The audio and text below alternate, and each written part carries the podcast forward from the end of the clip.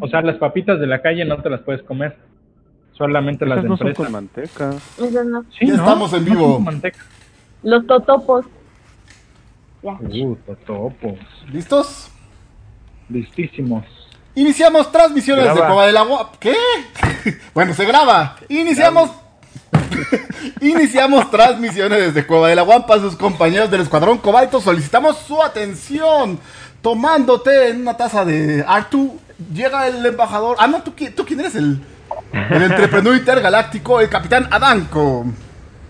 Hola a todos. La embajadora de Nueva República, tómate en una taza de Blizzard. Hola. Hola. Hello. El monitor Semidán toma su té en una taza de Darth Vader. Hey, ¿cómo están todos? Buenas noches. ¿Día de tazas? El lado fuerte de la taza. El lado oscuro de la taza. El que se está escondiendo atrás de una imagen de un speeder de Lili es el cazarrecompensas Hansel. ¿Estás por ahí? Y aquí estamos midiendo el internet a solamente 0.5 GB. BPS. Ya eso ya se mide en parsecs. Esta es la voz del comandante Noma. Es declarado e iniciado el enlace con todos los aliados de la rebelión de nuestro capítulo 93 de Cueva de la Guampa. Y pues, ¿qué tenemos para esta semana? ¿Quién empieza? Pues Jorge, con su Star Wars Holiday Special. Noticias de la semana. Exacto. A ver, ¿estás listo, Jorge? Esperamos que el punto 42... A ver, Technique Omael, ¿qué es? MVPS. Te estás cortando. Most Valuable Player. Ok, solamente tengo .42 megabytes. Creo que... Estás en el lado de rima, aparentemente. O sea, creo que sale mejor si haces una llamada. Ahorita te ponemos con el WhatsApp. Puede ser. Mejor salten esa... No escucho bien, la verdad. O alguien más, dígala. Bueno, yo quiero entender por qué hablamos del Holiday Special en agosto. La tengo bien. Agosto es mi mes. Es la época maravillosa del año de Kinshti. De Kashyyyk. No, yo no puedo. Eso. Mejor que alguien más lo diga. Yo no puedo. Pues es la época más maravillosa del año en Kashyyyk. Y los fanáticos de Lego Star Wars están invitados a viajar de regreso al mundo natal de Chewbacca para una celebración del tamaño de un Wookiee, de la fiesta más alegre y mágica de la galaxia. ¿Cuál es? El día de la vida. El día de la vida. Y es que en noviembre el Lego Star Wars Holiday Special se estrena en Live Day en Disney Plus. Disney Plus, ¿eh? ¿Qué tal, Oh my God. Disney Plus, Rey, Finn, Poe, Chewie, la muy amada Rose y todos sus droides favoritos, desde Arturito hasta Bebocho. O sea que estamos hablando de un nuevo Holiday Special, ya no el clásico Holiday Special que casi quiso ser enterrado en el desierto como el videojuego de E.T. Efectivamente, pero no sé si lo pueda buscar rápidamente, Omael, ahorita lo pongo, pero está muy bonito. Yo estuve viendo unas escenas, está en YouTube probablemente. No, si lo pongo nos tiran. ¿El tráiler? ¿Tú lo puedes? Pues mientras pasa el tráiler. No, pero es un tráiler. No, hasta el tráiler nos tiran. Los comento. Rey deja a sus amigos para prepararse para el Día de la Vida, mientras se embarca en una nueva aventura con BB-8 para obtener un conocimiento más profundo de la fuerza en un misterioso templo Jedi. Rey se ve envuelta en una aventura a través de la línea temporal, a través de amados momentos de Star Wars con Luke Skywalker, Darth Vader, Yoda, Obi-Wan Kenobi y otros héroes y villanos icónicos. Pero volverá a tiempo para la fiesta del Día de la Vida y aprenderá el verdadero significado del espíritu festivo. Pues van a tener que verlo para averiguarlo. ¿Ustedes se acuerdan del original? Por supuesto. El abuelo Chewbacca viendo porno. Ajá. Pues está padre porque ahora va a estar Rey y Finn y Rose y por supuesto... Bueno, en esta ocasión no va a estar la familia de Chewbacca, lo cual está mejor. Estaba muy raro, muy creepy. ¿Por qué? ¡No! Pero si la familia Chewbacca era lo mejor. Era como... Pero ya no es canon. No, ya no, bien no, pero ahora... Además, en el primer Holiday Special conocimos por primera vez a Boba Fett en el corto animado. Y por Boba Fett es canon, ¿no? No, Boba Fett no es canon. Boba Fett ya no sea canon. Bueno, está muy chafa su noticia porque ni siquiera han platicado la noticia de la semana. Y es que hace un par de días nos avisaron cuándo iba a salir Disney Plus. No veo que lo pusieron en la escaleta. Disney Plus llega a México, pero en efecto. Pero adelante, Omael. Pero si estás hablando de Disney Plus, hay que empezar con Disney Plus. Pues no sabía. Es la noticia, ¿no? Si no me equivoco, esta es la noticia, ¿o no? Pues empieza, por eso la quería poner no al principio porque quedamos que no íbamos a dar las noticias grandes al principio. Entonces, ¿nos esperamos? No. Sí. Más voy a sacar a Clubcita porque ya me cayó mal. Bueno, mientras recordemos que el Holiday Special nuevo se va a estrenar el 17 de noviembre del 2020 y probablemente, bueno, lo diremos más adelante. Sintonícenos para saber más. Pues porque es como que ahorita ya hay pan de muerto en los centros comerciales. Sí, o sea, ya es fuck it, ya este año es todas las épocas al mismo tiempo. Sí, ya se acabó, ya ¿vieron del pan de muerto de Rosca de Reyes? Sí, sí lo vi. ¿Qué? Es que, de hecho, en Estados Unidos, pues, cuando apenas están celebrando el Thanksgiving, ya hay cosas de Navidad. Inclusive hay un sketch de Saturday Night Live con Kenan Thompson, a donde hay cosas de Navidad y él va a romper todas las cosas de Navidad porque dice que todavía no, que todavía es el Día de Acción de Gracias. Entonces, pues no me sorprende que el Holiday Special, al no celebrarse como tal en Navidad, sino que es el Día de la Vida, pues lo estrenen más bien en los días del Thanksgiving y Navidad-ish. Entonces, pues yo creo que por eso lo van a estrenar desde el 17 de noviembre, para que te dé tiempo de verlo hasta el 25. Miren, voy a presumirles esta aberración de la naturaleza que tenemos aquí.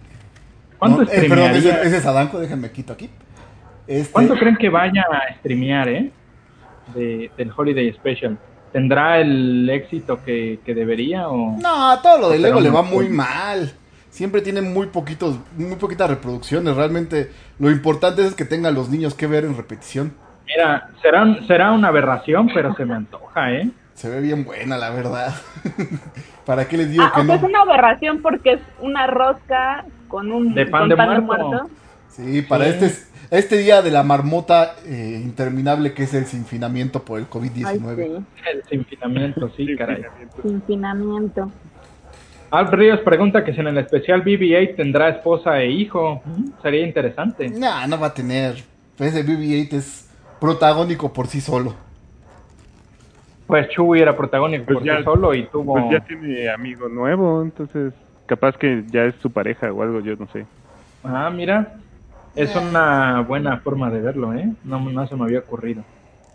Bueno, vamos a la siguiente noticia que nos trae Adanco, porque otra vez va a empezar. Y es la base de Palpatine. Platícanos al respecto, por favor, Adanco. Ah, sí, para todos los detractores del episodio 9 y de que se lo sacaron de la manga y que... cómo metieron a Palpatine y no sé qué, pues si ya sabemos que fue debido a la práctica antinatural de la clonación y las malas artes Sith, hoy conocemos algo más de dónde se gestó esta operación maléfica que buscaba instaurar el nuevo imperio galáctico a través de la llamada orden final en Exegol. Había un laboratorio oculto ahí en las profundidades del templo, y hay un Palpatine pues muy malherido, un tanto maltrecho. Fue creado en realidad por una raza de extraterrestres antiguos. Y posiblemente su construcción se remonte a fechas mucho más anteriores a las del Imperio Sith, que una vez gobernó la galaxia con mano de hierro. Si todos creíamos que el emperador Palpatine había sido asesinado durante la batalla de Endor, pues de alguna manera le había encontrado la forma de... regresar de la muerte y volcó su agotado espíritu en un cuerpo clonado gracias a estos ocultistas Sith, que es lo que vemos en la película, pero todo esto se fue perpetuando durante décadas. ¿Por qué sabemos esto? ¿De dónde sale esta información? ¿Quién les hizo tanto daño para imaginarse todo esto? Pues bueno, Todo esto llega con el relato de A Life Immortal, un relato oficial de Star Wars que nos explica las aventuras de un Sith llamado Darth Noctis, en su intento de conquista de la galaxia entera y su obsesión por la vida entera. Él, cito lo que dicen en este texto: ¿de qué sirve un reino si algún día ya no estaré presente para darle forma? Noctis, se narra en esta historia, estuvo durante años buscando por la galaxia los secretos de la vida eterna, aniquilando a sabios, descubriendo recetas imposibles, brebajes, cultos extraños que prometían alargar sus años de existencia, algo de Nexium tal vez, no sé, y su búsqueda al final lo llevó al planeta Exegol, un satélite arruinado, lejano y plagado de tormentas eléctricas. Por eso necesitaban un buen GPS para no electrocutarse en el camino. Y su atmósfera está cargada de feroces tormentas eléctricas, ahí como vemos, ¿no? Ahí, lo profundo del corazón del planeta, ahí fue donde Noctis encontró restos de una ciudad desmoronada y olvidada, con imponentes estatuas y sin aparente vida. Él llega pensando que no hay nada, dice en este libro. Entonces, pues bueno, Palpatine, basado en esos descubrimientos, pues llegó a instalarse ahí él mismo, dijo matanga, dijo la changa, y pues estos viejos extraterrestres, o bueno, ahí ya no serían extraterrestres, sino simplemente otro tipo de habitadores de la galaxia, pues en su viaje a Exegol para conquistar la muerte, aprendió ese ritual siniestro que le acabaría por otorgar la inmortalidad, pero con un precio terrible. Sanguis acabó convirtiéndose en una criatura extraña, peligrosa y muy débil. Noctis, pues también. Entonces, pues la belleza se pierde, se arruga todito, es un ser deforme, feo a la vista, muy débil, pero pues con todos estos costos, ¿no? Entonces, condenado a vivir como una bestia, arrastrándose a cuatro patas por los salones de un templo olvidado por el tiempo y los seguidores, ¿no? Este Life Immortal,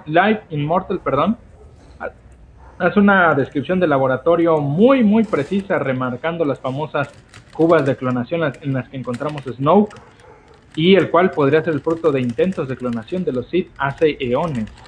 En cualquier caso, este pequeño relato pues suena bastante fascinante, cómo va construyendo. Pero la mitología. Yo tengo dudas. Este relato es un audiolibro, es un cómic, ¿de dónde lo sacaste? Es un libro, como okay, dije al principio, es el libro A Life Immortal, el relato oficial de Star Wars. Pueden encontrar el libro seguramente muy pronto, en México me refiero, ¿no? Bueno, en español más bien, en inglés pues ya está, por eso salió esta noticia de que pues ni siquiera Palpatine fue el que lo creó. Aquí, como vemos, siempre llega alguien más vivillo y pues se adueña de las cosas, ¿no? A ver, yo tengo que corregir aquí, porque A Life Immortal es un relato corto que está dentro del libro de Star Wars Legends. Este es un libro de George Martin. Life Immortal, pero entonces es un texto dentro de un libro. Sí, mira, aquí lo pongo. Esta es la portada del libro, salió el 28 de julio. ¿Ves? Por eso debes de estudiar más la nota. Trae 7 relatos. Es el huérfano, la precaución del comprador y predecesor, la luna de sangre, el espejo oscuro, la... ¿Cómo se trae ese Gilded Cage? La jaula con almohaditas, y el último, que es la vida inmortal, que es la que tú mencionas de Exegol. Que creo que es el relato más interesante. Órale. ¿La vida con almohaditas? No, la jaula. No sé cómo se traduce Gilded. ¿Como manicomio? Así como... Que esa parte de prolongar la vida podría ser los famosos death sticks o palitos de la muerte. Sí, también está una historia de Batuu para expandir un poco más Galaxy's Edge. Como que ahí pues metieron todo lo que pudieran de lo que querían expandir del canon para este año. Como sabemos, esto no se hizo en 2020, donde no sabían que se iba a acabar el mundo, sino que ya llevaban rato y pensaban seguir expandiendo durante este año todos los cómics. Que pues sabemos que fueron retrasados. Pues sí, qué difícil. Sé. Otra vez me suena parche sobre el parche del parche. No, pero este es un buen parche. Al menos el inicio es mejor que el inicio de episodio 9. Sí, bueno, eso sí, pero bueno, ya. Y hablando de parche sobre parche, tenemos una noticia de Ewan McGregor. Esta es de Clopsita, por favor, coméntanosla. Sí. Pues como Chapoy. Lo sabemos. Sí, exactamente, Clopsita. Para Clopsita Chapoy. A ver, Yamael puede subir una nota de él, porque ahora vamos a hablar todos nosotros y nada de él. Pues mientras ir subiendo alguna de las tuyas, es que no te entendí las tuyas. Pero bueno, ¿cómo? Sí, Ewan McGregor entrega la mitad de todas las regalías de Star Wars a su esposa. Después de muchos años, a su ex esposa. Ajá. Después de varios años de divorcio, por fin ya terminaron de concluir las negociaciones. Y después de las 3 precuelas, y después de 649 millones y más millones que incluyen el final, todo lo de las taquillas, Moulin Rouge, los hombres que miran a las cabras, que esa no la vi, pues es increíble. Todo esto Gran Pez se va a ir como Transpotting. Sí, cierto. Pues el divorcio empezó en el 2018 y no se había podido concluir hasta ahorita, y pues recibirá Mavravsky, que es una diseñadora, entiendo, será beneficiada con más de 500,000 millones en efectivo por el divorcio, y más de 14 millones de dólares en la manutención de la pequeña hija de 9 años. Alrededor de $35,000 para sus gastos personales. No, pues para ser diseñadora sí se diseñó muy bien su futuro, ¿eh? Pues es que yo creo que no pensaba divorciarse, ¿no? Bueno. Estuvieron casados 22 años, así que sí, no fue como... Pero se lleva la mitad de su Star Wars, qué feo. Imagínense que ustedes se le ponen todo el empeño a hacer su traje de réplica de Stormtrooper, y que de repente se separan y que su esposa, nada más para molestar, les dice, pues yo me llevo el casco. Chan, chan, chan. No. Así que, pues, ya saben, póngalo en el prenupcial. Sí, no. Mis juguetes, o sea, no, dinero, todo menos mis juguetes. Como sea. Cuando el firmen, como sea, pero las acciones. No soy yo nada, nadie, porque todos hablaron encima del otro. Otra vez. Bueno, vámonos a la siguiente noticia, porque Disney Plus llega a México, que por fin me van a decir que esto empieza, porque el día martes un tuit de la cuenta oficial de Disney Plus, de una manera no muy agradable, publicó algo. Tengo ahí la imagen. Sí, ahí está en la pantalla. Pues sí, pues Disney Plus, el servicio de streaming más esperado por los piratas internautas mexicanos, llega a México y Latinoamérica. Y pues debido al confinamiento, quiero suponer, pues los planes de su lanzamiento se han adelantado para que el servicio inicie operaciones a partir de la fecha de estreno del Holiday Special, el 17 de noviembre de este año. Y viene con todo: Disney, Pixar, Marvel, Star Wars, National Geographic y Fox, como los Simpsons. Entonces... lo tienes que hacer como en TikTok, como TikToker. ¿Y cómo es eso? Disney. Bueno, ahí también baila. Ok. Bueno, yo no bailo, pero puedo hacer un intento. Bueno, el chiste es de que le confiamos a esta fuente. Parece que es un error, que supuestamente lo hicieron el community manager y se le salió esto copiado y pegado de una lista de tweets programados, porque aparte lo importante es que salió a las 9:20 AM. Pero es que a las 9:20 AM es un momento ideal para el tráfico de Twitter. Puede que no sea, y realmente nada más sea para generar tracción, pero todas las personas estaban tuiteando al respecto de esto. ¿Ustedes a qué se enteraron de esto? Pues yo me enteré por la nota de Forbes, creo que el martes, en la tarde, algo así. Sí, a mí me salió, creo que en mi stream, en mi feed de Google o algo por el estilo también el martes. Alf pregunta algo muy importante, y creo que debemos mencionarlo, porque dice, y nos van a cobrar por todo, ¿verdad? Y efectivamente, se había mencionado que, por ejemplo, Mulan te iban a cobrar $30 por verla en Disney Plus. ¿Quién coño va a pagar $30 por ver Mulan? Yo nada más para no ir al cine los pagaría. Y es que no solo es pagar, es un pay-per-view que se supone que va a tener que estar contratando Disney Plus para poderlo seguir viendo, y lo puedes ver las veces que quieras. Realmente esta no sería algo muy importante, salvo que es una película infantil de Disney y sabemos que los niños se pueden ver en repetición constante cada una de estas. Entonces sí, puede ser que te valga la pena. No. Pero no. ¿Tú crees que un niño vaya a ver El Tigre y el Dragón 2? No, eso pero no va a hacer eso. Pues no, pero esos son $30 nada más por... Tigre y el Dragón 2. Pero también, o sea, si lo comparas con las películas que están de estreno en cine, por ejemplo en Cinépolis Click, el costo no tiene nada que ver, o sea, en Cinépolis Click la renta de una película te cuesta, ¿qué? ¿50 pesos? ¿Por 24 horas? Y te regalan una cada mes o algo así, ¿no? Ah, pero este es Disney Plus y te estás ahorrando la ida al cine, es el lugar del diablo que ahora te puede matar. Nah, me espero a Cinépolis Click. No manches, ahorita el cine lo que está pasando está muy fuerte. Ya ven que la semana pasada volvieron a abrir todas las funciones y tenían una expectativa de estar llenando el 30% de las salas de cine. Y Canacine está reportando que realmente lo que está llenando nada más es el 3%. Entonces probablemente se las van a ver negras durante el año y van a cerrar muchas franquicias de esto. Pues fíjate que vi un tuit que me hizo pensar que debía haber ido ese primer día, porque dice, las salas no han estado abiertas durante todo el tiempo del COVID.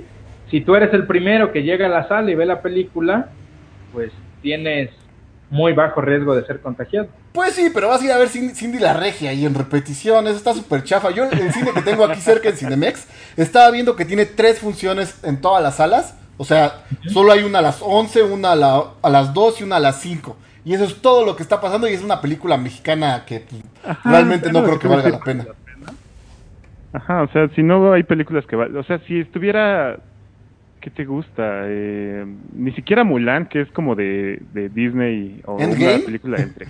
pues la de Tenet, la de Nolan. No empieces con lo de Nolan es un bodrio total. Eso de que en secreto... ¿Sí sabían que vino en secreto al Palacio Chino Nolan hace aproximadamente un mes para tratar de ver si en el Palacio Chino iba a ser suficientemente bueno en la pantalla IMAX para proyectarle? Y pues eso fue antes del 26, que fue cuando anunciaron en julio que pues se iba a retrasar indefinidamente. Nah, porque ese es de Cinépolis. O sea, lo importante es que fuera un cine, porque no podía ser en una plaza por el hecho de que pues estamos en contingencia. Ni modo que vaya ahí a exponer a todas las personas doble, nada más porque quiere ver que se vea en super pantalla extra premium de Buenavista o de Universidad. Y mira, sinceramente no me muero por ver Tenet, pero para ir al cine, o sea, si yo fuera al cine, iría a ver Tenet, no iría a ver otra cosa. Nah, pero no me muero por ver Tenet. ¿Qué entonces, tal Rise of Skywalker? O Last Jedi, otra vez, a lo mejor. Yo pues creo que yo sí me aguantaba. No, ya las vi. No, es que ya las vi, entonces, pues ya las vi, no me quiero arriesgar. Eso. Pero si hubiera sido, digamos, en tiempo de cuarentena el estreno, quién sabe. Yo creo que tampoco me hubiera arriesgado, si hubiera pasado por esta vez. Ah, no. ¿O no? ¿Ya vieron Hamilton? También va a estar Hamilton. Está chido. Cierto, estábamos hablando de Disney Plus. Y Hamilton, pues, estrenó con bombo y platillo. Y muchísimas más personas de los que lo pudieron haber visto en el cine lo vieron en Disney Plus. Este fue una descarga gratis. En teatro. ¿Qué rayos es Hamilton? Un musical de la historia de un Hamilton que se volvió de los padres fundadores de Estados Unidos, rodeado de muchos negros que bailaban y cantaban. Ah, ok, no me interesa. Yo no me voy a morir. Bueno, pues sabemos que va a venir entonces Disney Plus para ese día, parece que ya está confirmado. Y la pregunta ahora que nos queda a todos, y que en todos los medios que he estado leyendo repiten, es cuánto va a costar. ¿Se acuerdan que inició Disney Plus con... En primera, pues no tiene un periodo de prueba gratis. Que esto pues, ya nos empezaba a molestar un poquito. Pero pues están muy, muy confiados de su producto. Y en Estados Unidos salió con un costo de $7 al mes. Esto antes de que se incluyeran los pay-per-views, que era un servicio completo. ¿Se está oyendo ruido en tu audio, Daniel? A lo mejor es el dulce que me estoy comiendo. Bueno. No, escucho así como... Y no era mi ronronera, mi gato. ¿No era mi silla? No era mi silla que me estoy moviendo. Bueno, continuemos porque... Okay. ¿Ustedes cuánto creen que vaya a salir? ¿Cuánto pagarían? ¿Dejarían de pagar Spotify para ver Disney Plus? ¿Dejarían de pagar Netflix? Bueno, ya estoy pensando en dejar de pagar Netflix, pero por contenido que no me ha gustado. pero no, sí dejaría un contenido que sí está consumiendo comúnmente por pagar Disney Plus. ¿Quién sabe? Pues yo creo que me la campechanearía, o sea, un mes Netflix, un mes Disney Plus. Ahorita tengo Prime porque estoy viendo todo Malcolm, Seinfeld. Ay, sí está bueno. No hay no se van a poder hacer cuentas familiares y hacemos otra vez con amigos, ¿sí? Yo creo que sí, pues vamos a intentar, porque sabemos que hay regular. Hay que cancelar tóxicamente Netflix el día de hoy debido a al escándalo de cuties que salió en las redes sociales, ¿lo vieron? Tremendo, lo vi, me impactó demasiado, ¿Quién se lo quiere echar rápidamente? Déjame pongo una imagen. Una película de una directora que, bueno, es su ópera prima esta película, presentada pues en los festivales de cine como algo completamente diferente. Inclusive el póster te da otra idea de la película. Netflix lo puso como las fotos de unas niñas muy sexualizadas. Es básicamente la historia de una niña que sus papás se están divorciando y el papá regresa a su país, que creo que, ahí sí no recuerdo, Lituania o algo así. Son musulmanes, me parece. La niña empieza a bailar twerk, aunque pues no entiende qué es el tema de la sexualización, pero pues le gustan los likes. Entonces pues ahí está la morrita bailando. Es una película con corte feminista y pues la directora lo que quiere hacer realmente es una crítica de por qué a las mujeres pues les afecta de ese sentido, ¿no? Pero Netflix con su estratega de marketing pues dijo, mira, pon a las niñas que se vean acá como jovencitas de 20, 25 años y pues la foto la ves, o sea, en serio, yo cuando vi la foto y vi la descripción que le pone Netflix, sí. Bueno, y ya pidieron disculpas por el tema y como vemos ya están censurando y cambiando todo esto, porque aparte es muy escandaloso la descripción. Y pues ya saben, si no saben de dónde sacar su dinero para Disney Plus este 27 de noviembre, por favor cancelen Netflix. Continuamos con las noticias. Sí andaba pagando mi Disney Plus, la verdad. ¿Ustedes alguien sabe algo del 27 de agosto? Sí, lo hemos mencionado aquí porque ese día es cuando estrena en la NBA el tráiler del Mandaloriano. ¿Lo recuerdan que lo estábamos platicando? Que sí. De repente andas viendo el básquet y ¡pau! El tráiler de la segunda temporada del Mandaloriano. Pero no hubiera sido más padre que nomás dijeran. Dijeron que el 27 de agosto se va a morir Tron. ¿En la serie? ¿Qué?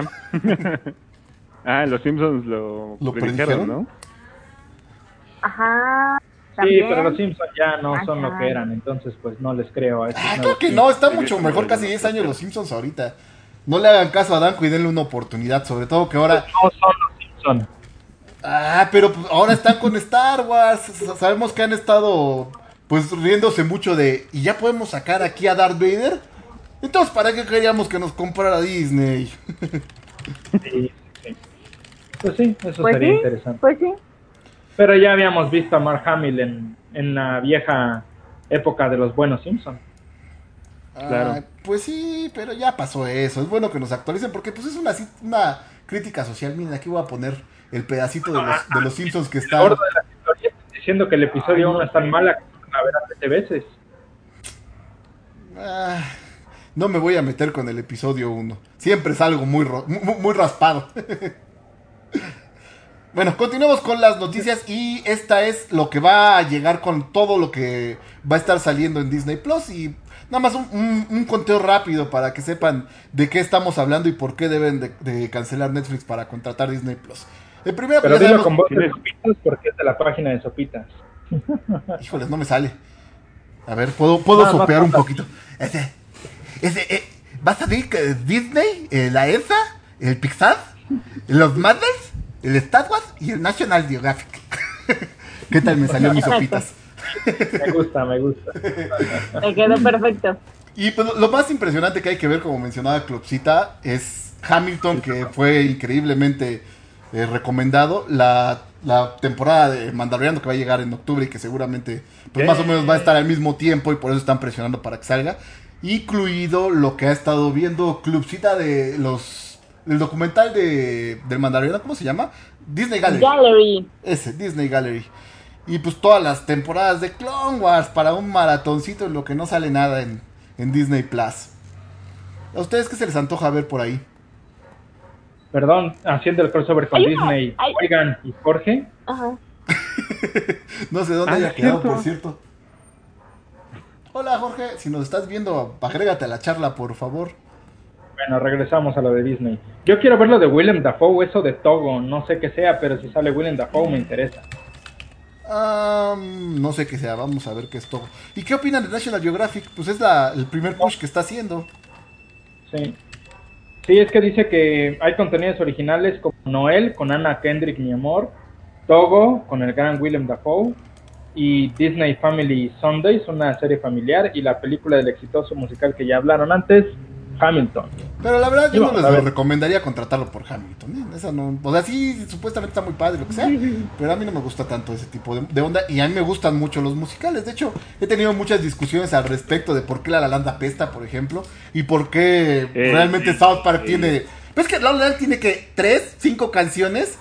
El musical de South Park dura hora y media y tiene 17. Y todas tan increíbles. Miren, aquí está el Togo que estaba mencionando Adanjo. Vamos a poner pero así no se mide lo bueno de un musical. Pero bueno, ya, no entremos en discusión. Ah, bueno, dejémoslo para atrás. Simplemente no se me antoja ese. Por ejemplo, el de La Mujer Barbona, con la canción de Wolverine. Ese me gustó. ¿Cuál? Ah, ya. Está bien, buenas canciones. Es mejor soundtrack que película realmente. Pero no va a estar en Disney Plus, ¿o sí? No, a lo que me refería es que hablando de musicales, a mí también me gustan los musicales y que ese se me hace mejor que La La Land. Oigan, ¿y vieron que en Disney Plus ya le cambiaron el nombre a 20th Century Fox? No lo platicamos porque no estuvimos la semana pasada. Sí, ¿por qué? Pues porque esa parte de Disney ahora... Sí, tú haces lo que quieras, o sea, cuando compras un carro usado, pues, le quitas la estampita que traía que no te gustó o lo que sea, ¿no? Sí. Es lo mismo aquí. Bueno, pues, también hay otro tipo de contenidos, ¿eh? Pero si ustedes van a ver el episodio 4, van a ver este logo, el de Fox Television Studios. ¡No! Eso sí es un sacrilegio. ¿Creen que se lo vayan a cambiar el episodio 4? Dijeron que se lo iban a cambiar todo lo que iba a estar saliendo nuevamente. Pero ya ven que retroactivamente a Star Wars siempre haya la forma de echarlo a perder. Es que eso es lo más maravilloso, que Fox ya ni siquiera utilizaba las fanfarrias, ya no era lo mismo. Y es difícil hablar interrumpiendo todo el tiempo, ¿saben? ¿Me prestan el micrófono 2 segundos, por favor? Pues habla, adelante. Es que no manches. Defiéndete. Yo estoy en la misma, la verdad. ¿Verdad que no se puede hablar? ¿Para qué les...? Hay otra cosa que se me antoja que se llama... ¡Que te calles! Tú... A ver, ya le doy silenciar a Danco, mira. Silenciar, amigo. Gracias. Hay una que se me antoja, que ya no está tan nueva, pero está estrenada en Disney Plus, que se llama Pixar en la vida real. Y son todos los personajes de Pixar, pero icónicos de las películas, pero son grabadas en la calle, como en situaciones en Nueva York, en situaciones de algo chistosito, y personas como buenas, está como muy light ese tipo de... Y como decía Mal también, Gallery también está pues interesante para verlo, no nada más como los refritos de todos los de Disney, sí va a haber cosas pues nuevas, para adultos, yo creo. Por ejemplo, de Royal... Ajá. No, o sea, es justo lo que dices. O sea, yo siento lo mismo. O sea, hay un buen de contenido, pues que sí lo vi en su momento. A lo mejor como Boy Meets World o Duke, por ejemplo. ¿Doc Narinas? Sí, me lo aventaría. Sí, Doc Narinas, desde Disney. No sabía que estaba ahí. Que sí me lo aventaba por un rato, pero así como para pagar una suscripción completa, sí tienen que generar contenido, que a lo mejor el Mandaloriano es un muy buen ejemplo de eso, para mantenerme interesado. Si no, pues mejor le sigo dando mi dinerito a mi suscripción de Nintendo. Es más barata la de Nintendo. Oye, ¿y sabías que Doc Narinas es autobiográfico? Y que Patty Mayonnaise vive a unas cuadras del Central Park. No. Luego te platico bien el chisme, pero a mí me gustaba mucho. Va a estar todo lo de Agents of S.H.I.E.L.D. que a Omar le gusta. A mí no me encanta, yo no lo alcancé a ver cuando estaba en Netflix. Hoy me recomendaron un capítulo de Agents of S.H.I.E.L.D. donde el capítulo se basa en que se lupea. Después de que acaba puedes seguirlo viendo y como si nada. El mismo capítulo, obviamente. Ahí estuvo el tráiler de Pixar in Real Life. Que pues es para que compres, ¿no? O sea, así tal cual. Sí, pues sí, totalmente. O sea, es para que vayas a los parques. Déjenme, le quito el silencio ya a Dan que mostró. Sí, ya desmuteé a Dan, pobrecito, se ve todo. Le quitas el castigo a Dan. Perdón, a Dan, es que secuestran los micrófonos. Vas, empiezas con la siguiente noticia. Creo que ya se frició. ¿Quién empieza? Daniel. ¿El spin-off? ¿Cuál? Spin-off fallido de Boba Fett. Noticia de Clopsita. Desmutenme para que pueda hablar. Estás desmuteado. Ya estás desmuteado. Apenas estoy viendo que yo estoy en esa nota. Pues sí, bueno. El spin-off fallido de Boba Fett es una nota que subí porque Boba Fett es el personaje más sobrevalorado. Lástima que no está Jorge para llorar, pero Boba Fett se me hace súper sobrevalorado. O sea, me gusta el personaje, creo que es bueno, pero no lo valoras. Sí, tampoco se me hace que sea la gran cosa, ¿no? Pero bueno, hace algunos meses se reveló que Boba formaría parte de la segunda temporada de Mandalorian, lo cual ya se sospechaba debido a que la serie dio algunas pistas, ¿no? En los primeros episodios. Tendremos que entender cómo logró escapar del pozo de Sarlacc para que le dé algo de credibilidad y pues que no muera con ese fallido. ¡Ah! El Wilhelm Scream. ¿Ya hicimos una nota de Wilhelm Scream? No recuerdo. No recuerdo. Hay que hacerla, ¿no? Para la próxima. Este no era el único proyecto que tenía contemplado Disney, porque quería hacer un spin-off escrito por Simon Kimber, guionista de la franquicia X-Men, pero pues con los malos resultados de Solo, pues fue cuando la echaron para atrás. Recordarán que la hablamos en muchos programas atrás. Oye. Y a pesar de que muchos fans de Star Wars consideran que es el mejor, otros como yo pensamos que está muy sobrevalorado, pero todo indica que Disney le va a dar una segunda oportunidad. Y como no se hizo esto, pues bueno, se liberó un fan trailer de la película de Boba Fett, el cual ni siquiera puse porque pues no es oficial y la verdad, o sea, oye, pues no va a pasar, pero pues afortunadamente Disney sí fue consciente para ver que bien o mal pues no pasa desapercibido y lo van a poner en Mandalorian, seguramente queriendo matar al hermoso Baby Yoda, lo cual me hará odiarlo aún más a Boba Fett, no a Baby Yoda. Y pues sí, es spin-off fallido otra vez, pero pues si gustan pueden checar por ahí en las pausas del internet ese tráiler fan-made. Te iba a mencionar queriendo ponernos los... Vas, Daniel. Yo decía que sí están como queriendo ponerle un poco más en el foco, porque ya estoy como a más de la mitad del camino del libro de Afra. Sí. Y sí, o sea, Boba Fett aparece un par de veces, sí lo tienes como en foco, sí te lo están trayendo un poquito más al frente, entonces que haya un spin-off ahí no se me haría tan raro, ya sabes que... No, pero el spin-off pues es el que sabemos que está cancelado y que por esa cancelación pues se hizo este tráiler y por ahí hay unas notas clickbaiteras que encontrarán que nuevo tráiler de Boba Fett, de la película de Boba Fett, no es cierto. Chafa.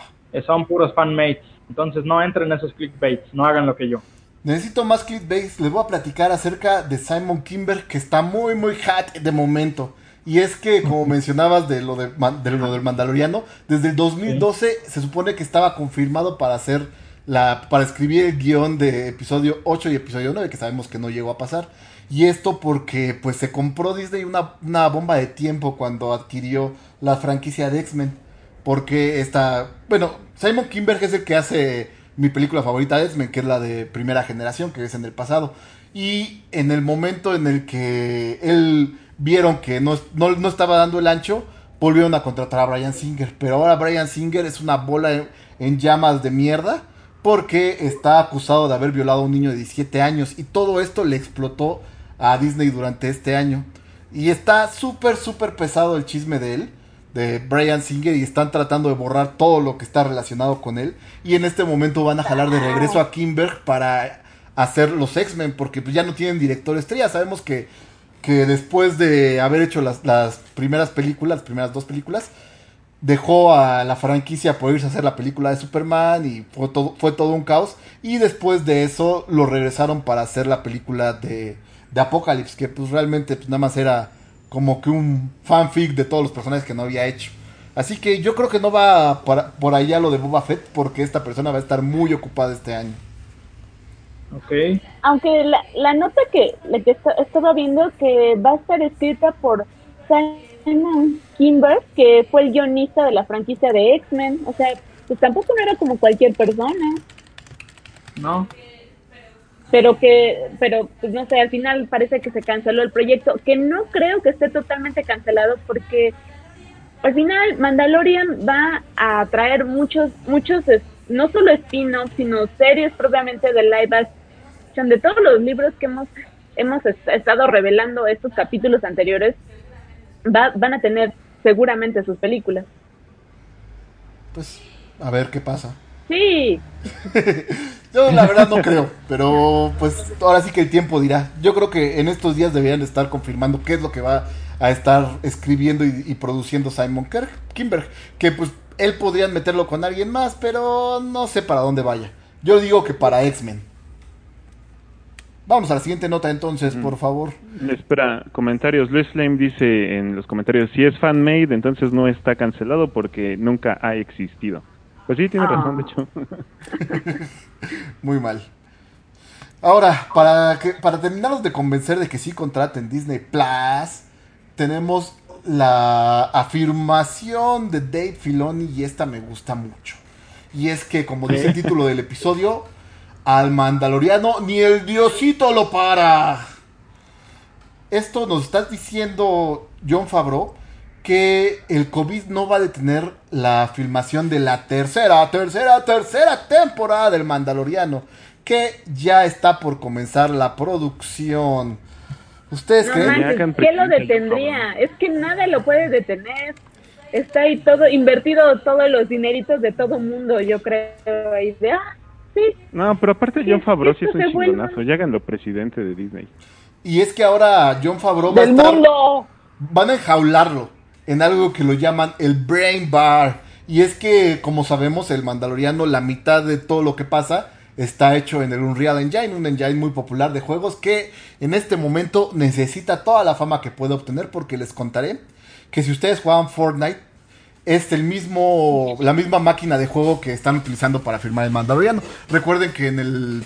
¿cómo se llama? En el, ese que ves, el display, el Disney Gallery del Mandalorian, nos cuentan acerca de que al mismo tiempo que están los actores en el plató, los que están atrás en el Brain Bar, que es un centro de mando como el que vieron en los centros de noticias de Estados Unidos cuando hacen los programas mañaneros o cosas por el estilo, donde hay un buen de personas dirigiendo la acción, y dentro de este lugar es donde realmente están los directores y los productores de la serie, y esto es un banco de computadoras de gaming gigantesco, es decir, mucho poder de procesamiento para que pueda verse mejor que Fortnite, que pues la máquina da para mucho más, pero el juego de Fortnite hasta ahí se queda para que todos lo podamos ver. Y estos días ha habido mucha controversia en las noticias, ya que ahora se está demandando el Unreal Engine, los productores del Epic es el productor del Unreal Engine con el cual se está filmando el Mandaloriano, y ahora le declaró la guerra oficialmente con un video a Apple y a Google, para que pues lo saquen de su tienda, y ahora ya las personas que jugaban en su celular no van a poder hacerlo, lo cual le representa un golpe muy muy fuerte a la cartera de Epic, que ya estaba planeado, porque debido al Mandaloriano y que con esa tecnología que han estado promocionando y que tienen hasta documentales al respecto, piensan que pueden mantenerse. Y yo también creo que pues, ya se va a ir para el otro lado, y es que el Mandaloriano, estuvo agregando Favreau, que es parece más una producción animada debido al gran número de storyboards y discusiones y exploraciones en realidad virtual que se realizan. Esto se parece mucho a como grabaron a The Lion King y The Jungle Book. Muchas veces los actores que ves en la pantalla no están en el set, que creo que ya lo hemos platicado con amplitud anteriormente. Y la segunda temporada ya está planeada para debutar, y pues todos estábamos pensando que el próximo año tal vez no iba a haber el Mandaloriano, pero nos están confirmando que tenemos las esperanzas en el credo de los mandos. Yo le voy a que pues igual todavía se pueda atrasar, pero me da mucha confianza ahora, y que sí invertiría mis fichitas en que sí va a haber la siguiente temporada. ¿Ustedes qué opinan? ¿Creen que sí vaya a salir? Sí, para el siguiente año sí, sin duda. Pues habrá que ver qué pasa. No sé bien cómo estén haciendo todo el proceso, o sea, porque la filmación es una cosa, todas las demás de postproducción es otra, es otro tema, pero híjoles, la verdad es que ese Jon Favreau sí es como muy entrón, por así decirle, y esto de que esté desarrollando tecnologías nuevas, sí, o sea, pero no de pronto me da un poquito de miedo, me da miedo Skynet. Pues a ver qué pasa, imagínate que todas esas máquinas de repente se tornan contra ellos y les quitan la licencia de Epic, les suben el precio, que es muy posible que llegue a pasar porque pues, de algún lugar van a tener que sacar ese dinero de los... ¿Cuánto reportó? Creo que reportó algo así como 43 millones de ganancia de 43 millones de dólares de ganancia el año pasado Epic con el consumo de Fortnite desde el iPhone y 3 billones desde Android, y pues ahora ya no lo van a tener.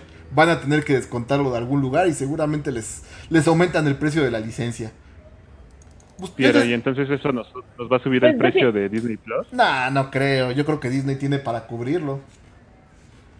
Sí, no, pero ¿tú crees que alguna empresa, y sobre todo Disney, va a la pérdida? No creo.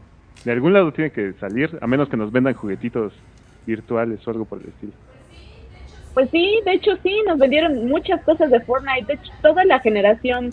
Esta generación que lo está jugando, o sea, es el Fortnite para los ecuatorianos, y o sea, es como es una bomba. Y por supuesto, lo que sí está haciendo Favreau respecto a la tecnología es que está ahorrando mucho dinero al utilizar, o sea, pareciera que no, pero ahorra mucho dinero de producción al utilizar la tecnología, y ese dinero lo invierte, pues no sé, en cosas más maravillosas. Y definitivamente sí es un parteaguas, o sea, sí es súper importante lo que está pasando en Mandaloriano, y como lo decía en el anterior podcast, o sea, no es Game of Thrones, que solamente están gastando dinero por hacer locaciones impresionantes, no, al contrario, o sea, como son virtuales, pues todo ese dinero se está ahorrando. Déjenme les digo una noticia mal dicha, porque viene mucho al tema, y es que ese dinero que se están ahorrando se lo van a gastar llevando a Arjona directamente a la pantalla en la nueva serie de Disney de Star Wars. Oh. Por favor, danos la noticia. Es Arjona. Pero es Arjona. No. ¿Quién la dice? Es una Arjona. No sé, ¿quién? ¿Daniel o tú? Bueno, a ver. Les cuento que en Rogue One, la serie de Cassian Andor, la semana pasada se confirmó la contratación de Adria Arjona como la coestelar de Diego Luna, la cual va a ser una espía rompecaras, como lo vimos al principio de la película de Rogue One. Esto pues, no tiene nada que ver con el cantante de Vez en Mes y otras odas dedicadas a la menstruación llamado Arjona, que por cierto le detectaron 468 infracciones de copiar de libros clásicos versos. Una locura, de qué número tan loco de eso.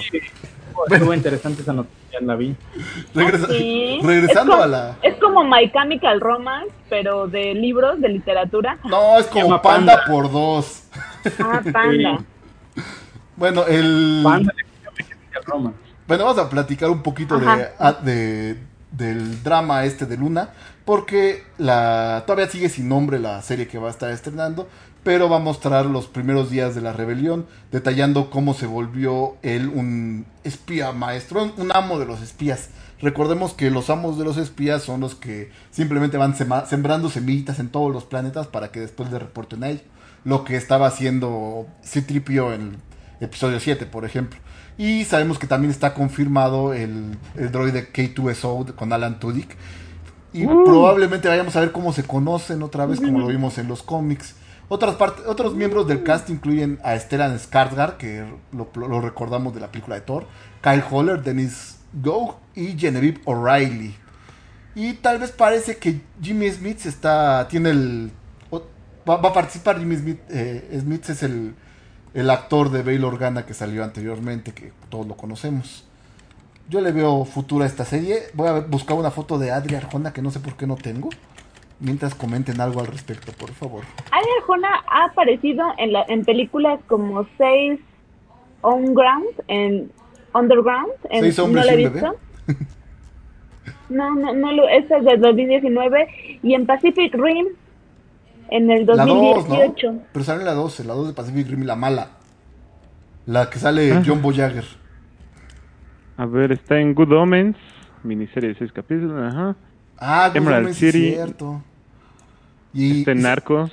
Y también está aquí mostrando su pechuga en este traje de gala, por si no la reconocen. Pues yo soy super lagueada, así que me la perderé, pero la estoy viendo en otras páginas. Pues es una mujer pues yo guapa, puedo solamente regresar a la otra nota por un comentario del Explain. Échatela. O sea, yo estoy hablando de Arjona. No, ya, mata a Arjona.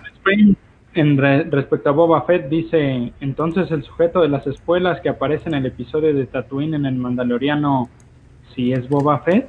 No, el que aparece en el Mandaloriano se llama Cannibal ay, se me fue el nombre. Cannibal Corpse. Cannibal Lecter. No sé, ahorita les digo el nombre, pero no nada que ver con eso.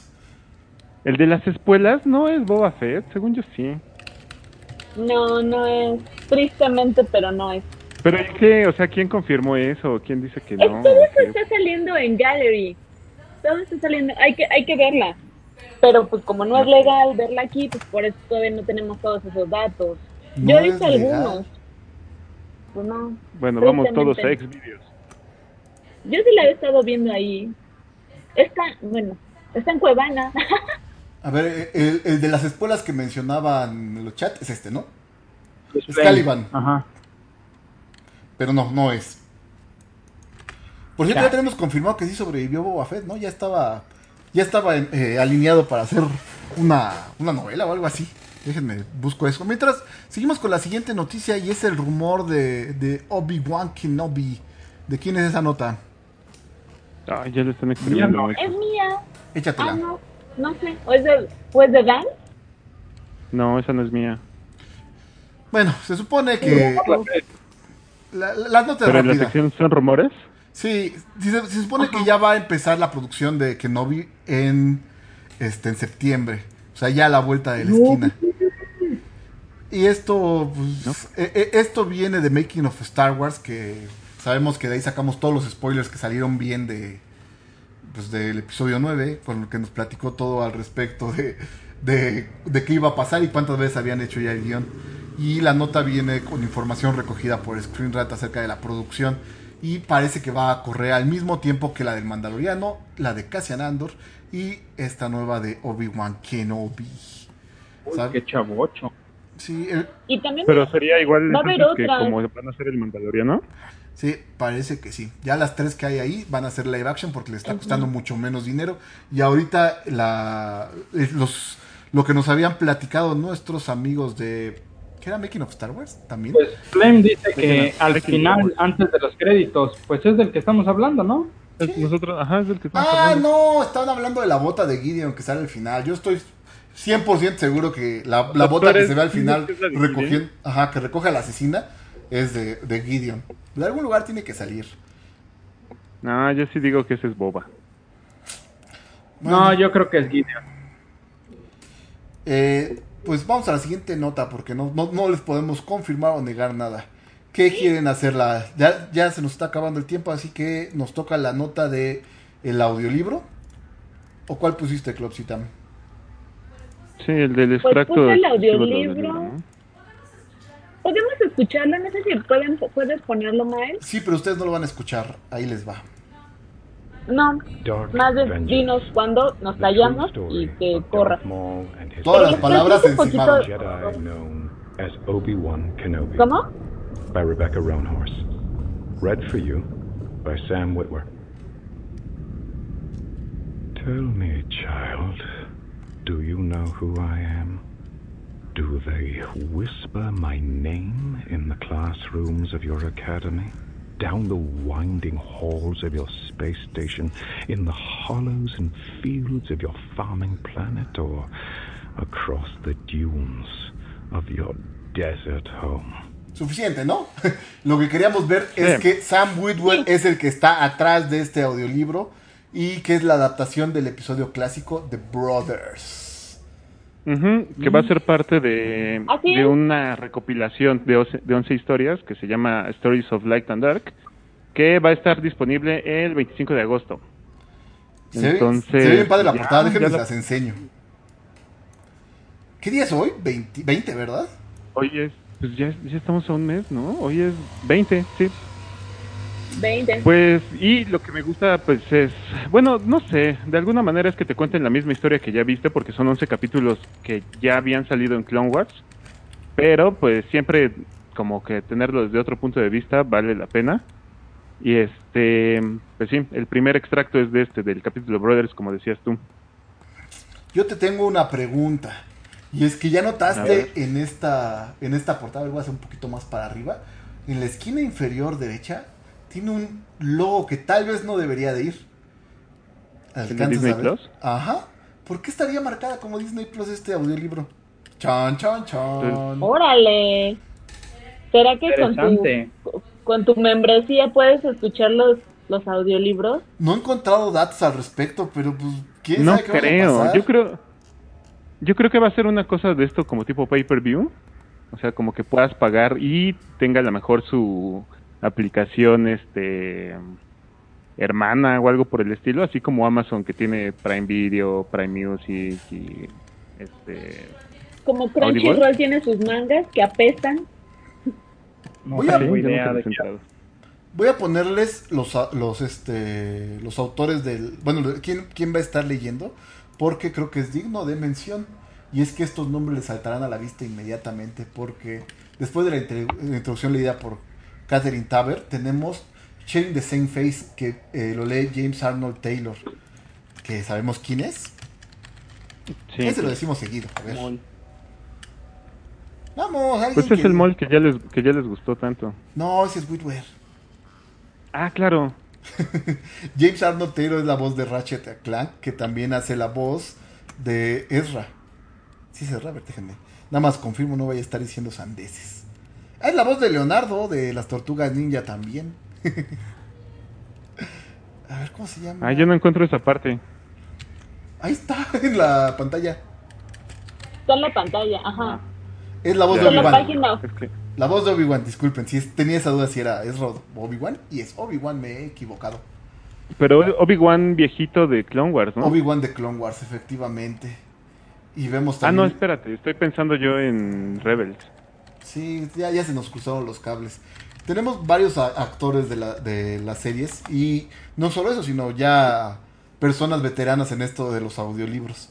Corey Gregg es un conocido profesional de doblaje que ha hecho muchas voces para Disney, y también sale como Hugo Strange en Batman The Dark Knight, que es una voz muy icónica. En Rebels es el que dio la voz a Dooku, que pues... Tú nos dijiste que dejaba mucho que desear cuando lo lees en audiolibro. ¿A quién? A Dooku. El actor se llama Dooku, Corey Burton.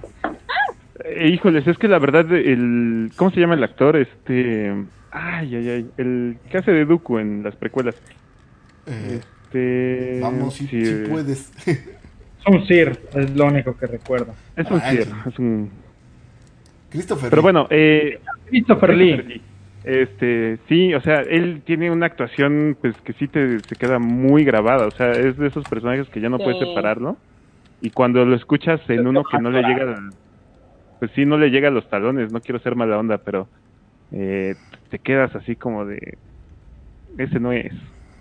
Bueno, yo el que quiero leer de todos estos es la voz de Kim Possible en el relato, la hermana de Nocturna Perdida, y es obviamente la voz de Nika Fuderman, la que hace la voz de Azag Ventress en la serie de Clone Wars y en todas las demás series que digo, todos los demás medios que salió. Y me late muchísimo cómo hace su voz, se me hace muy icónica. Y la historia de las hermanas de la noche, que sea la última sobreviviente, se me hace digno de mención. Sí, oye, digno de mención, hablando de voces, ya sé que estoy regresando a Afra, pero el actor de 000, la verdad es que se lleva las palmas muy cañón, ¿eh? ¿Sí? ¿Quién es? Ya estoy buscándolo. Ahorita lo busco yo también. Estoy buscándolo. meter cachitos pero en sí, el podcast, o sea, de sí se escucha, voces. ¿Sabes qué? Sí es como un sí te termina convenciendo de que es un tripio, pero como malvado, tocado, malévolo, ajá, o sea, sí te la vende totalmente. ¿Qué te parece que lo que damos la siguiente nota, nos buscas en tu celular un pedacito del libro? Al fin que tú sí lo tienes legalmente. Sí, eso sí. Pero ya no, ¿cuáles notas? Y ya se nos acabó el podcast. Pues empezamos 5 minutos tarde, así que nos da tiempo de una nota más y pues es de libros. Tú escoge cuál tenemos, la primera edición de Throne o más chismes del libro nuevo que le estábamos comentando hace rato. Échatela. Pues no sé, el de Throne ya lo habíamos hablado mucho, ¿no? Ajá, ya lo hemos hablado muchas veces, pero ahora tiene un sombrero. Ahora tiene pasadura y va a salir el 1 de septiembre. Y pues está azulito, no sé si puedas ayudarme a alguien con las imágenes. Creo que eso es lo que vale la pena, la edición especial. Exactamente, tiene sus bordes azules.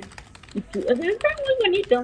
A ver. Ojalá que sea un gran libro para que se merezca tanta... Pues sí, es un personaje. ¿Tanto? Sí, es un personaje. Oye, escuché voces aquí, ¿qué onda? Uy, qué miedo. Yo también. Mientras tanto, te ayudo con la imagen de la nota.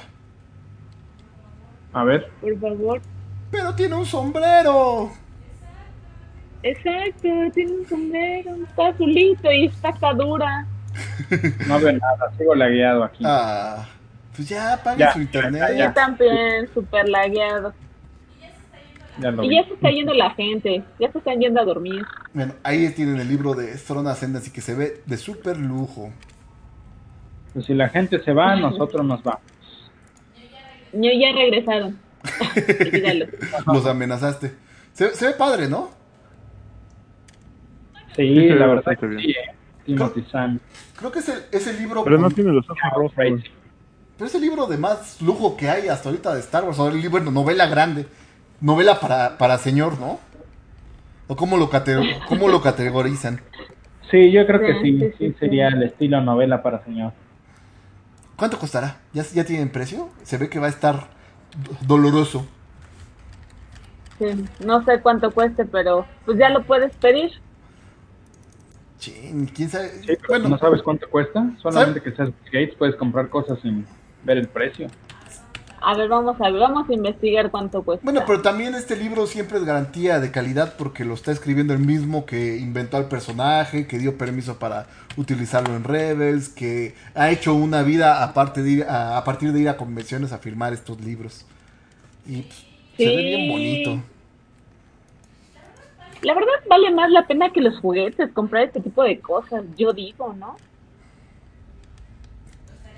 Yo diría que sí, demasiado. Pero a las personas que nos ven les gustan más los juguetes. Tenemos por ahí a Héctor Nolasco, por cierto, saludos, que no lo hemos saludado, que nos está pasando a saludar desde hace mucho rato que no venía. Yo tengo el precio aquí. Échatelo. Para Kindle está en 287 pesos, para audiolibro con tu membresía está en 0 pesos. Y pasadura, el que estamos mostrando ahorita, está en 466.58 pesitos. Y el maravilloso audiolibro está en el doble de la pasadura. Fíjate, aquí sí les están pagando todas esas regalías. Está en 1024.7 pesos. Doloroso. Sí. Qué miedo, ¿no? Bueno, y pues ya lo puedes preordenar y te va a llegar al 1 de septiembre. Luis Flem tiene una pregunta off topic, no sé si la quieran tomar. ¿Me va a preguntar qué talla de calzones uso? No. Ah, bueno, entonces sé que esto va en contra de todo el imperio de Disney, pero... Y Disney sonando como la niña esta que te corrige en Facebook. Pero, ¿creen que puedan dar su opinión sobre la noticia de que Batman de Michael Keaton y Batman de Ben Affleck estarán juntos en la próxima película de Flash? Ah, hablamos, yo sí me la he hecho. Este fin de semana se presenta el DC Superdome of DC Fandom, que es pues la competencia de la Comic Con y la convención que va a ser el canon del año. Yo la verdad estoy muy esperanzado en esta para que a partir de esto se realice el formato de Celebration. Y es que esta convención, a diferencia de la Comic Con, que la Comic Con en casa estuvo muy, muy apestosa. va a tener producción adicional, va a tener una sala de guerra increíblemente grande, donde van a estar montando a las personas de pantalla verde, que van a ser presentadoras en vivo, sobre imágenes de los cómics de DC, y todo va a estar proyectado en una pantalla gigante. Le platicaba a Clopsita que esto va a ser muy parecido a lo que hizo en alguna vez el Fantasma del Espacio de Cartoon Network, pero pues en la convención. Que yo creo que hay hasta cierta cantidad de tiempo que puedes ver personas en un Zoom estar conviviendo y llamarle podcast, hasta que alguien como DC se llega a poner los pantalones para mostrar que si les invierte millones de dólares sale un producto de calidad. Y en este caso lo que nos están trayendo son noticias y cañonazos nuevos de todo lo que va a estar saliendo en DC durante el próximo año. En el caso específico de... Hola, Hansel. En el caso específico de lo que nos pregunta Flame, es que Flash, como sabemos, es un... Cuando vibra suficientemente rápido puede romper utilizando la fuerza de... Ay, no, ¿cómo se llama su poder de hipervelocidad? Puede pasar de una dimensión a la otra, y lo ha utilizado en muchos momentos. Y van a utilizar este recurso para aplicarlo a la manera de Deadpool, en el cual van a tratar de romper la cuarta pared de toda la narrativa de DC, yendo de pedacito en pedacito a lugares de los universos que extrañamos y que nos gustaría ver de nuevo. En este caso en específico, cuando Flash va a ir al universo de la película de Tim Burton de Batman, a la vez que, pues yo creo que se va a echar a todas. Realmente no creo que se quede nada más ahí en esas dos, como menciona Luis Flame. Y pues se me late muchísimo ir a verlo este fin de semana para que les traiga la noticia. George Clooney. Bueno, George Clooney específicamente no está confirmado, pero en nada es un cameo. Acuérdense que esto es... ¿No vamos a ver batipezones? Esperemos que sí. Batipezones. Porque la serie de Batichica dejó mucho que desear. No parece en TikTok. Ya se fueron las personas, Sonae. Ya se fueron. Ya tenemos 9 nomás. 10, yo veo 10. Bueno, que nos platique algo, Hansel, que para algo vino, ¿no? Hola. Yo vi a 6. Espera, nada más, antes de que pase Hansel, mira, así de rapidito. A ver si se alcanza a oír. I believe Mr. Tan is feeling more talkative now, Mistress Afra. Good, because I have plenty to talk about. No, hoy está bien padre la voz de 000. Sí, muy bien, ¿eh? Sí, se escuchó súper chido. Sí. Y sí te digo, sí es como un tripio así tocadito, bien raro de pronto. O sea, sí tiene sus fantasías con torturar gente todo el tiempo. ¿Que no todos lo tenemos? ¡Qué cool! Oigan, ¿sí me escucho bien? Ya, ahora sí, aprovecha para hablar antes de que se nos acabe todo, porque ya hicimos minuto, una hora. Hansel. El Hansel minuto. Bueno. No, era pregunta para... de hecho, estuve viendo los diferentes audiolibros, y sí hay gran variedad de audiolibros de Star Wars, pero la mayoría los vi en... Es ese donde... Es como alguna lista de los libros que están en... ¿Están qué? Sí, pues. ¿Es una lista de los libros que están qué? Si sabes cuáles son los que están en... No te escuchamos. ¿Español? Nada. No existen los libros en español. En audiolibros no hay un solo libro en español, si eso es lo que estabas preguntando. No, querido Hansel. Vas a tener que aprender a hablar inglés. Mira, abonando un poquito a lo que estaba diciendo, el actor es Sean Kenny, que es un actor americano de televisión y películas, y actor de voz, pero que una de sus especialidades es la imitación de otros actores. Sí. Estaba viendo que ha hecho voces, por ejemplo, de Harrison Ford en los audiolibros de Dead Troopers, Tom Cruise, ha estado también Robot Chicken, bueno, varias, pero que como una de sus especialidades es esa, imitar otras voces. Entonces seguramente le dijeron, lo pusieron a estudiar a Tripio y fue así como de, haz pero malito. Imita a Anthony Daniels siendo malo. Básicamente Anthony Daniels en la vida real. Sí, algo así. Bueno, amigos, yo voy a aprovechar que estábamos hablando de ese para presumirles mi juego nuevo que estoy haciendo. A ver. El juego de mes que obviamente aprovechando que es el DC Fandom, va a haber juego de Superman ahora. Conforme. Ay, qué... Y qué bueno que está eso, ¿eh? Está bien chido. Pues empecemos a despedirnos porque se nos acabó ya el 20. No.